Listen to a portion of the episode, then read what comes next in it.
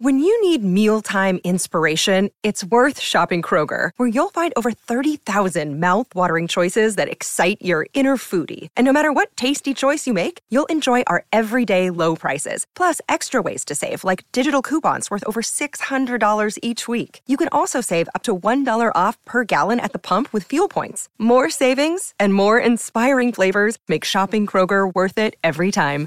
Kroger, fresh for everyone. Fuel restrictions apply. Welcome to the New Books Network. Confounding, exhilarating, and contagious. Emotions matter, and so does applying emotional intelligence. Welcome to Dan Hill's EQ Spotlight, the podcast where emotions rule. Whatever the topic, how do hearts and minds collide? Find out with your host, a college professor turned globe-trotting EQ entrepreneur. His mission? Each week, Dan joins prominent authors in decoding how emotions drive outcomes and make people tick. Now, on to the show. Hello, everyone, and thank you for joining me for the 106th episode of my podcast, Dan Hill's EQ Spotlight. The series appears here on the New Books Network, which has as its motto, sharing knowledge so people can thrive. Today's topic is high wages, the engine of economic growth and well being. I'm joined by Morris Altman, the author of Worker Satisfaction and Economic Performance, which is in its third edition. The publisher is Routledge. Morris has published over 130 refereed papers, 17 previous books, and he has had academic positions at a variety of uh, institutions and countries for that matter, from the University of Saskatchewan to post in uh, New Zealand, Australia. He's been at Stanford, Cornell, Duke, and Hebrew University. He is now the Dean of the University of Dundee's School of Business. Welcome to the show, Morris. Thanks a lot, Dan pleasure to be here. Great. I'm looking forward to the conversation. So, give us a brief overview of the book, if you don't mind.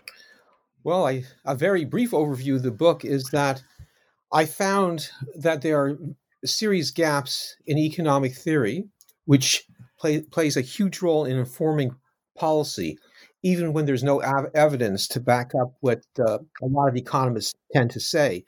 So, what I try to do is is to correct for that gap and that error in economic theory. So th- this book, in a nutshell, is all about demonstrating, based on the evidence, using robust economic theory, that increasing wages, improving the well-being of workers, can will we will not cause harm to the economy and to the firms. In other words, firms can remain competitive and profitable while increasing wages and benefits to workers. It's, it's, it's, it's more of a, it's a dynamic type of model. It's a dynamic type of process, but basically this flies in the face of what you hear said by, by many economists that if you increase wages, you increase minimum wages, you have unions or increasing the bargaining power of workers, what's going to happen? Well, wages go up, costs go up, profits go down, there'll be a huge disaster. So the best thing to do is to let firms do their own thing, including cut, cutting wages, shifting production to China and God knows where else. And eventually, eventually, workers will benefit. Historically, that's not how things work and how things have not worked. And uh, and basically, the book follows some of the wisdom of the great Adam Smith that if when wages go up, workers' benefits increase, productivity goes up efficiency increases, and everyone can benefit from this. Well, I have a lot of interest in Adam Smith, so we're gonna we're gonna definitely go there. Uh, one of the things I'm I'm curious about. So the book was originally published, I guess, the first edition in the late '90s, then 2001, and then a 20 year gap. So uh, you talked about the gap in terms of how economics and wages and so forth is looked at by economists, but there's also a gap in the publishing history. I, I'm I, I think the book's hugely relevant to today's arguments, uh, but I'm curious why now did you bring the book back? Well, be, because a lot of the same arguments, the same debates, the same uh, challenges remain. Because if you, not only in the West but in the developing world, I think advise, advisors are dominated by the same type of uh, ideas that they get from Harvard, MIT, Oxford, Cambridge, and all, all over the place around the world that if you want to move forward, the, the, the way to move forward is to keep labor markets very flexible and and to do one's best to keep wages for real wages uh, from from growing, uh, keep benefits from from moving forward because that's that's the main instrument for, for pursuing economic growth. It's the way to increase savings, et cetera, et cetera. So it's the same type of challenge, and and I, what, what I hope is that when people are exposed to this different type of mental model, which is more reality based, then this will allow for a shift in the way policymakers think and politicians think so we can we can actually move forward in a more uh, dynamic type of ca- a sustainable and dynamic type of capitalism because right now capitalism which i think is the best instrument to move forward is in trouble because a lot of people are really upset. Working people upset uh, middle class people small businesses these people are really upset and and they buy into the myth that the best way to resolve the problems of the world is basically to kick out the immigrants, to stop immigration, and that'll and everybody will be ha- happy. Or Putin's solution is just conquer some other countries and take their wealth and kill a whole bunch of people, and whoopie do everything will work.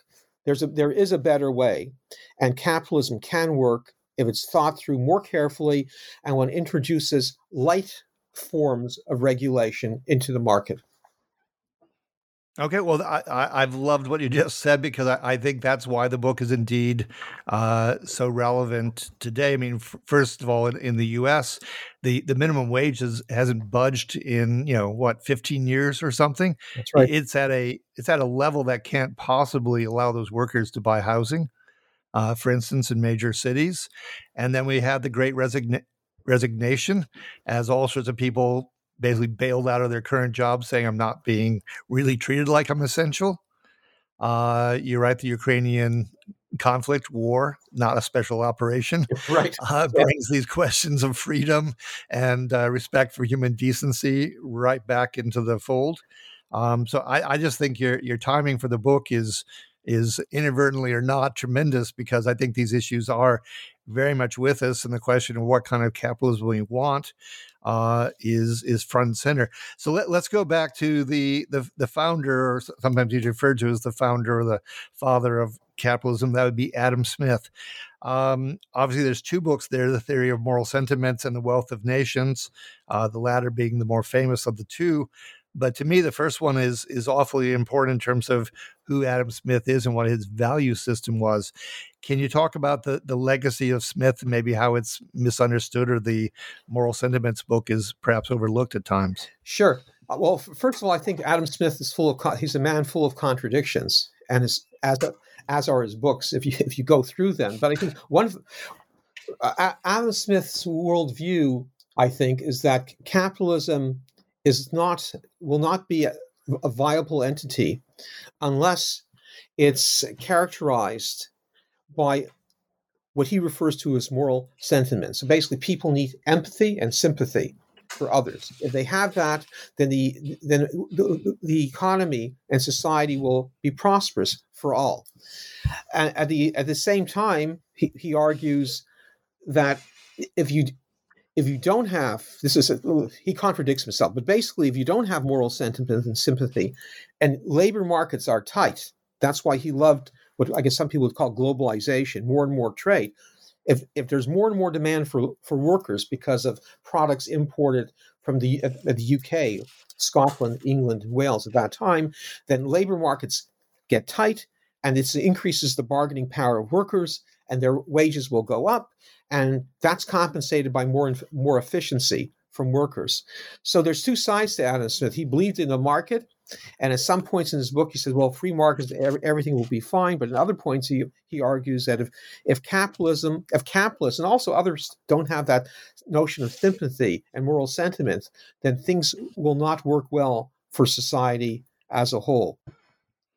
Yeah, no, I, I thought the the the yeah, all contradictions aside, there was a, a moral, empathetic component to to uh, Smith that I, I, think gets overlooked at times. It's not just back off and, and let happen what's going to happen, and it could be a bloodbath for for workers who just get exploited. And I, I thought Smith was coming from a fairly different right. place, actually.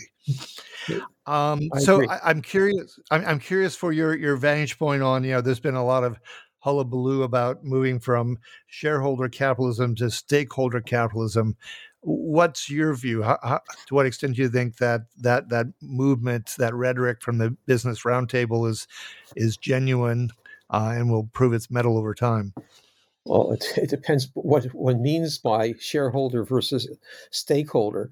I have done a lot of work on employee-owned firms, so this is type of a stakeholder capitalism, or or um, or co-ops multi-stakeholder cooperatives that are owned by workers, by consumers, and by the larger community.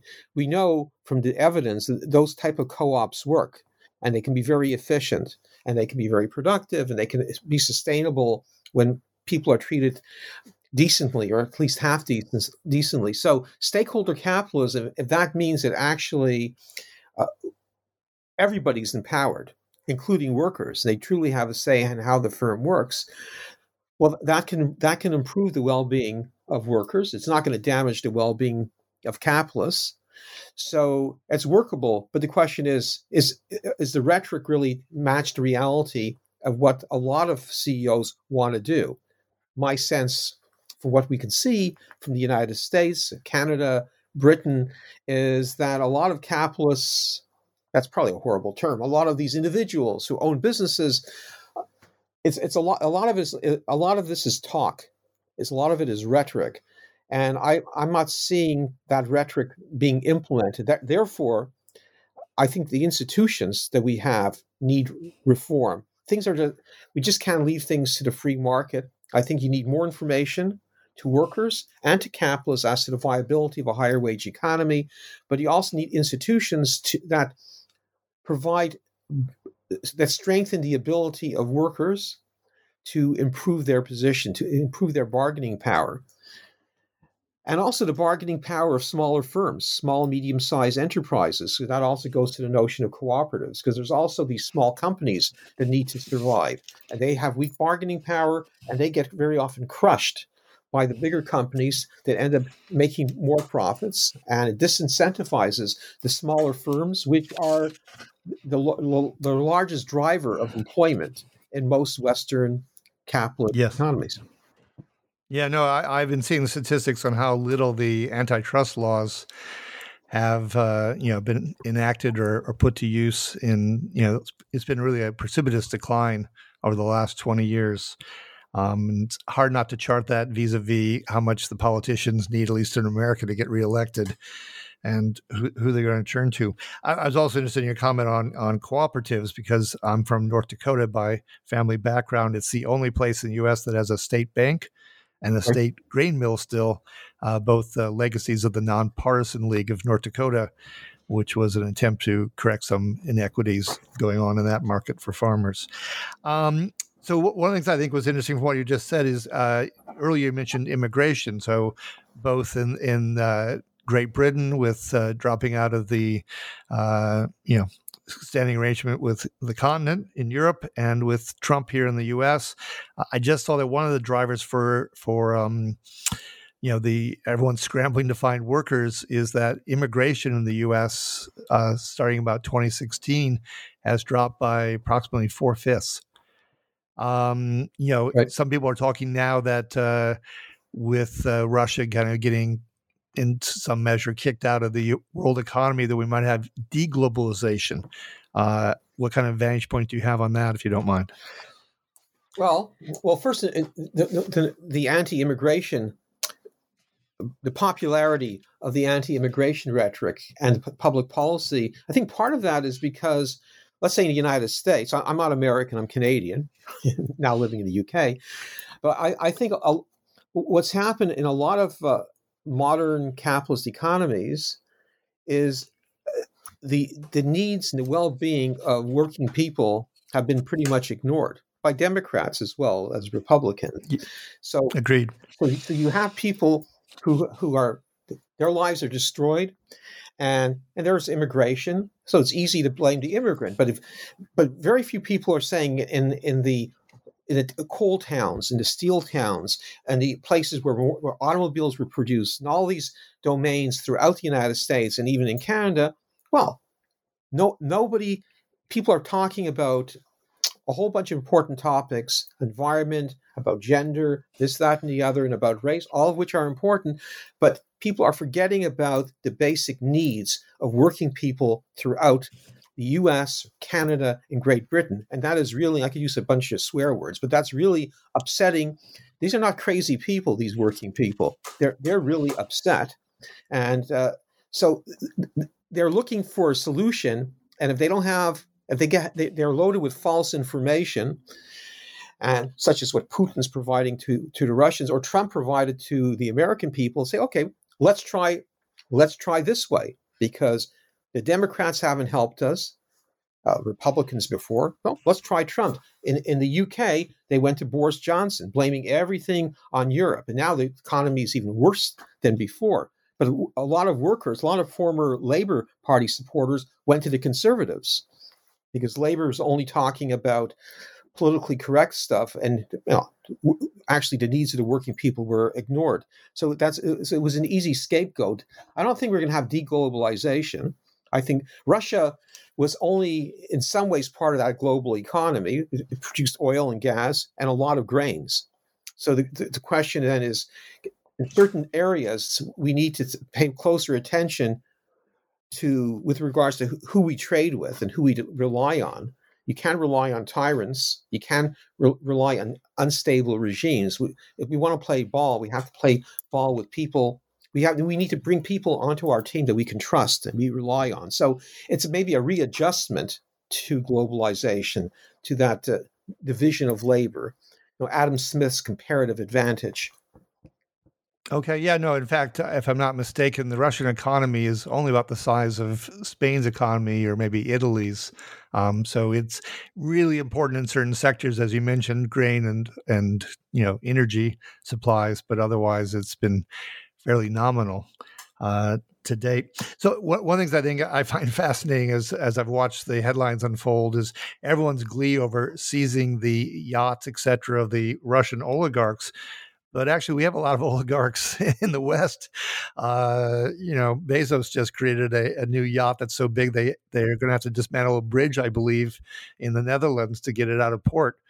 Um, so it seems to me that uh, there is a lot of issues about people who are getting their their basic needs ignored, and a lot of people who are being given a very free hand.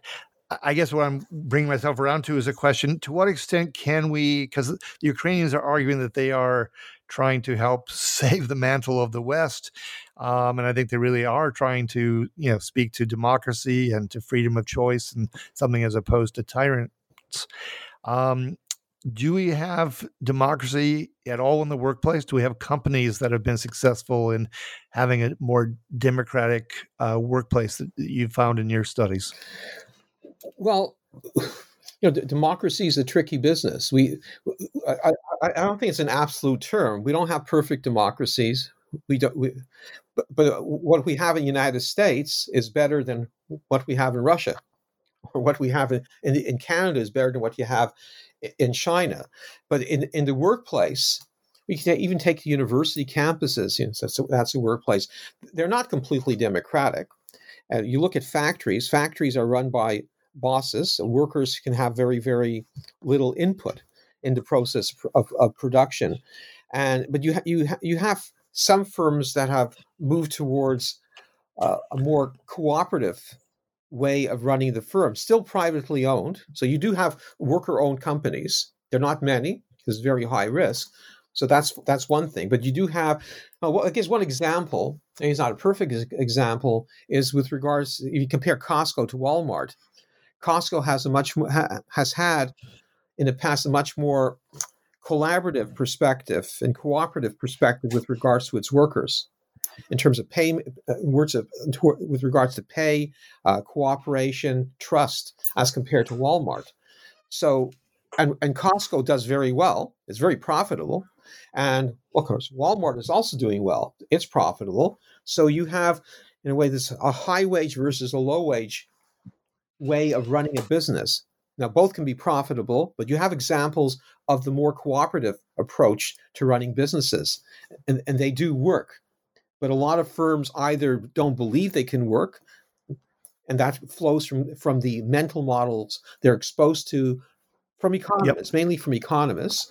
So changing that mental model is important. On the other hand, some of my research and more, more recent research shows us some people, some people who run companies uh, would rather not take the high wage road, even if it's completely profitable and economically viable, because this r- reduces their relative social and economic positioning in their firm in their society. So rel- relative standing can be really important. Oh, you know, the higher I am, the better the better I feel. It's nothing to do with, oh my firm can be viable if I increase the wage rate by 15%. So that relative positioning is important. Therefore, things are not going to happen automatically because if people like where they are, so as economists say, they're maximizing their utility, they're not going to change. So you do need that pressure. And I don't think it's, it's not the state forcing things necessarily. It's empowering people so that they can get what they want, and then things can be organized uh, at the firm level. Yeah, well, I, I raised the question because one thing I constantly see in the business literature is everyone bemoaning the low employee engagement rates when they do the surveys. I don't remember the number offhand, but it's you know in, in the range of twenty percent or some such abysmal number. And, and every time I read it, I think, well, of course, because by and large, I'm pretty sure they feel unempowered and uh, at the same time they can look at what uh, kind of money the CEO is pulling down. And uh, you know, we, are both fans of behavioral economics, and uh, we know you know there's the inequality bias, or and you know if if you right. feel like it, the game is unfair, uh, you you take punitive steps even if it doesn't help you, just because you know it basically it pisses you off uh, that this is the situation. Yeah, and you're you know exactly right. So you so fairness fairness is really important. Say in behavioral economics that fairness matters. That if you're unfair, people will retaliate to beat up on those people who are treating them or perceived to be treating them un, unfairly. But what's really interesting, and I think this is one of the things I try to show in my book and other publications, is that uh, firms that are unfair can also survive it's not that if you're unfair, you're going to go bankrupt, which is what some behavioral yeah. economists would like to say. Oh, you know, the, the, bad, the bad men and women, they're just going to be wiped out because they can't be competitive. That's not true. Being mean, being nasty, being bad, you can you can still survive in the market. You can do well. But the, what's really important is is that if you're nice, being nice, that's also a viable alternative right. It's just that a lot of people aren't aware of that. You go to business schools you know if you go to most business schools nobody oh, just about i won't say none but almost no business schools teach about the cooperative model of doing business or co- employee ownership co- um, consumer ownership in terms of banks member ownership it's just it's gotten rid of. So uh, people aren't exposed as well as they should. People who get jobs in companies to different to the alternative ways of doing things. And right now, the big conversation is about climate change, which is important, but uh, what what's missing from the equation, if you wish, is how all of this feeds back or loops back to the position of of working people throughout our democracies and because that's sort of a, a, missing link that a lot of people are saying well they, they don't even contemplate how what they're doing how they're thinking will impact the, the vast majority of people in society and that how that in turn can loop back in a, dem- democrat, in a democratic country into the election of tyrants potentially yeah, no, this is all exactly why I wanted you on the show because I think these are hugely important issues that get overlooked way too often. And I'm looking at the events in the Ukraine or in Ukraine, and I'm thinking, you know, there's so many threads to follow here that have huge implications for how we could make our own changes uh, in our own domestic markets. Um, and, and, get to something that's much more much more fair. Uh, you know, you you had mentioned in our preliminary conversation that uh, the University of Dundee's business school is, I think you said the the newest business school in the in the UK. Yes, and um, if that's true, I'm I'm also imagining that part of this is a chance to, as dean, is to fill in some of the gaps because you know I think we both know a lot of the business schools do not particularly go to uh, focusing much on on empathy or even mentioning that Adam Smith also wrote the book on moral sentiments. I mean that that part seems to be missing from the executive education as best I can tell in a lot of cases. Well, in a new business school, we do have some opportunities. That's what we're trying to do. We'll see how successful we'll be. But basically, what we're trying to do is to make sure students are at least exposed to these alternatives. So it's, it, it's not about being anti-capitalist, which in sometimes no, I understand. Right, so you, you you will have some people in business schools or professors say, "Well, capitalism is evil. You know, have to kill capitalism. You know, et cetera, et cetera." It's really about uh, uh, you have a lot of our students come from India, Pakistan, Bangladesh, used to be also from China, from all over the world. They want to go back home and they want to make money. They want to go back home and build a business. What people need to go back home with are the tools and the understandings that they could build a business that's fair and relatively not equal, but relatively equitable and sustainable in a, in a whole bunch of di- dimensions. So in Dundee, that's what that we're moving in that direction. So it's not that you know, capitalism is evil. It's capitalism can be good. It can be ethical. Can be fair. And, and and and people going out into the business world need to know how they can create that fairer firm, that that fair society, and understand that it's profitable, it's competitive. Yeah, no, I've given a lot of speeches in Eastern Europe that, you know, obviously was behind the Iron Curtain and heard all sorts of stories and, and funny jokes making the point that, you know, capitalism reformed is is a better vehicle forward than communism and, and probably most shades of, of socialism, at least that they had experienced. So uh, I, have got I've got no no issue with that. I'm curious to what extent you've seen. I mean, almost literally democracy in, in your studies of companies brought into the workforce? I'm, I'm thinking, for instance, even though there's a lot of flaws in this model, including the famous uh, rank and yank method, but uh, when I read about Jack Welch, one of the things that does strike me about his tenure at GE is he has something called the Pit at Groton, where he would uh, really spend a lot of face time with people. And I believe there were some opportunities there for kind of anonymous voting on some of the ideas and initiatives that he was putting forward. To, to what extent have you have you seen democracy and, and the voice of uh, uh, employees, rank and file employees, really brought into executive consideration. I've come across a few stories about Nucor, perhaps the steel company in Alabama, uh, yeah. trying to bring in worker ideas more. But uh, generally speaking, I'm not finding a lot of examples out there. I think it's limited, but I, I think the trick to make it work is not welcoming worker input. Uh, there, there, there needs to be the reward piece there as well.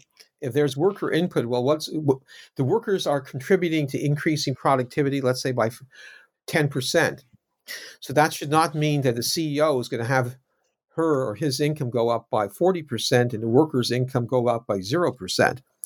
So that, yes. that that's the that's the other piece, right? So if if, if we're going to talk about stakeholder capitalism, that should mean that if, if people are going to be contributing to the company, they should also be rewarded. And if things go if things get messed up in a company, there's a there's there's a loss of income, the markets fall temporarily, then as as it used to be with a lot of Japanese firms, that everyone has to bite the bullet you know, the CEO, the CFO, the managers, and the workers. Okay, our pay is going to go down by 10% this year, but everyone's pay goes down by 10% or something like that. So anyway, I, I don't see it's it's not this type of a change in capitalism. It's not flourishing, and I think part of the reason is that people, activists, are not paying much attention to the the uh, needs of workers uh, the yeah. needs of small and medium sized businesses. People are talking about other things which are important, but they a lot of people just don't. I don't seem to, they don't seem to get how if they don't involve the needs of working people, their their favorite project is going to is just going to die. And we saw that almost happen with uh, Trump. And, and right now, Biden is, is down the polls. A lot of that has to do with the economy or people's perceptions. So we have to get things right. I think having appropriate uh, and robust, which doesn't mean mathematical necessarily, economic theory that provides an other an alternative worldview is critical to, to changing how we do things in modern capitalist societies. I, I absolutely agree. Um, I, I, one last thing, you, you make a lot of point in the book about work cultures, and I and I think that's important. And I remember when I started my company in San Diego, I used to do my shopping both at Ralph's and, at Trader Joe's, which is a more alternative, newer, uh, you know, food store. And it was always striking. I would go in and, and going in in Ralph's and interacting with the employees felt like I was in a morgue and then I'd go over to Trader Joe's, and they were all enjoying each other's company, as well as seemingly the customers. Uh, it seems to me that that uh, as part of going back one last time to Adam Smith and empathy and sympathy, uh, that work culture matters a lot. I know that term can seem fuzzy, but I, I, think deep down it matters a whole lot. I wonder if you, just in your closing remarks here, wanted to say something about work culture. Yeah, work culture is fundamentally important. It's in, in a way, it's also about reciprocity the people have to know there's fairness. So there's a fair exchange between all members of the firm. I have an art. Uh, uh, so I'm doing a presentation, uh, which is called, um, you know, it's all about love in the firm. Basically, it's about people sharing and caring and, and respecting one another. And if you have that in the firm, and it's, it's a way of structuring a firm, it could be owned by a private investor or it could be employee owned that, that makes all the difference because that also uh, to pe- speak crassly it incentivizes people to be more productive which pays then for the, bene- the improved benefits people get in their company in the company for which, which where they work. Yeah so I, I, want to thank you, Morris, so much for being my guest. This has been episode 106 of Dan Hill's EQ Spotlight. Uh, my guest, Morris Altman, he is the author of Worker Satisfaction and Economic Performance. The episode High Wages, the Engine of Economic Growth and Well-Being. If you enjoyed today's show, please give it a rating or review on iTunes. You can find other episodes by going to my company's website, uh, the obligatory three W's and sensorylogic.com or go to the New Books Network and type in the show's name, and you'll see the other 100 plus episodes. Finally, I like to conclude every episode with an epigram that's appropriate. In this case, uh, listening to what you've been talking about, Morris, I think I'm going to go back to William James's comment, which is that people want nothing more in life than to be appreciated. And I guess I'm going to add, I'm hoping that appreciation is also monetary and reciprocal in this case. Yes, exactly. So until next time, take care, be well. Thank you so much, Morris. Thank you. Thanks a lot, Dan. Okay. Thanks all. Bye bye.